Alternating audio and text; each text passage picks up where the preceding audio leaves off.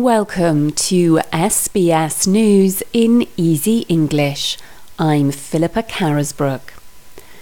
New South Wales has recorded 44 new local COVID 19 cases.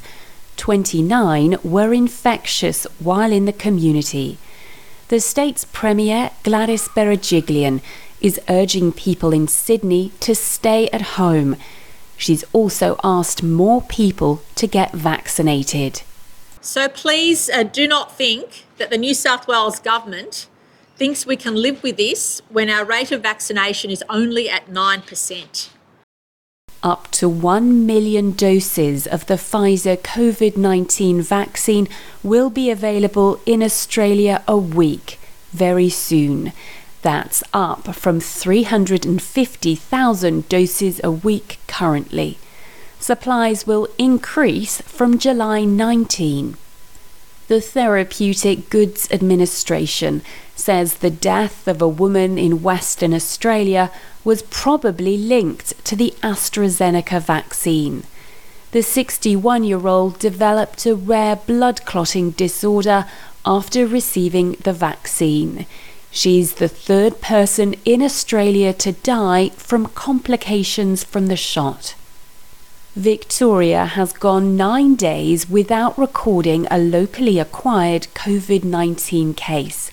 Restrictions have eased overnight in Melbourne. Masks are no longer required in offices. They must be worn in retail and hospitality. Capacity at large venues has increased and dance floors have reopened. Queensland has recorded no new locally acquired cases of COVID 19. More than 8,600 people remain in isolation in the state. Queensland's Chief Health Officer, Jeanette Young, has thanked everyone who has gotten tested and gone into self isolation. It's that working together as Queenslanders have been doing that has kept all of us safe. The Northern Territory is lifting all COVID 19 restrictions. The state has recorded two new local coronavirus cases. They're linked to a cluster at a mine and have been in quarantine. Chief Minister Michael Gunner says restrictions have been effective and can now be lifted we came close. We could have been in a very different situation. From what started as just one case from Queensland, it quickly grew to 19. It spread across four jurisdictions. The death toll from the collapse of an apartment building in Miami has risen to 64. Crews in Florida have recovered 10 more bodies from the ruins.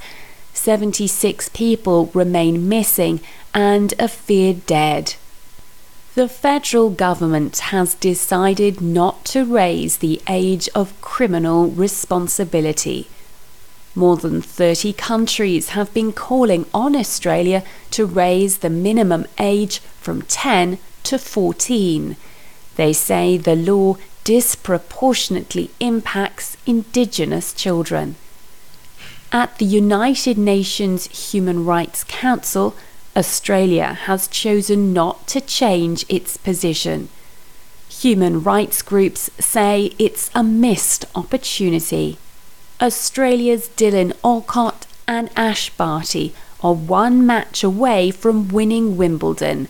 They will play in their singles competitions this weekend.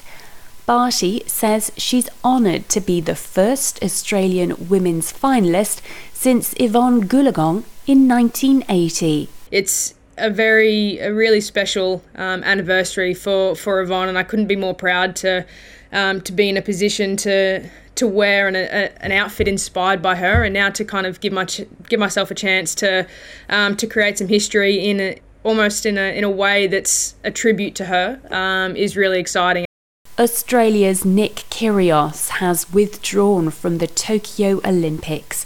He says playing without spectators in the stadium doesn't feel right. A state of emergency in the Japanese capital means fans can't attend. I'm Philippa Carisbrook. This is SBS News in Easy English.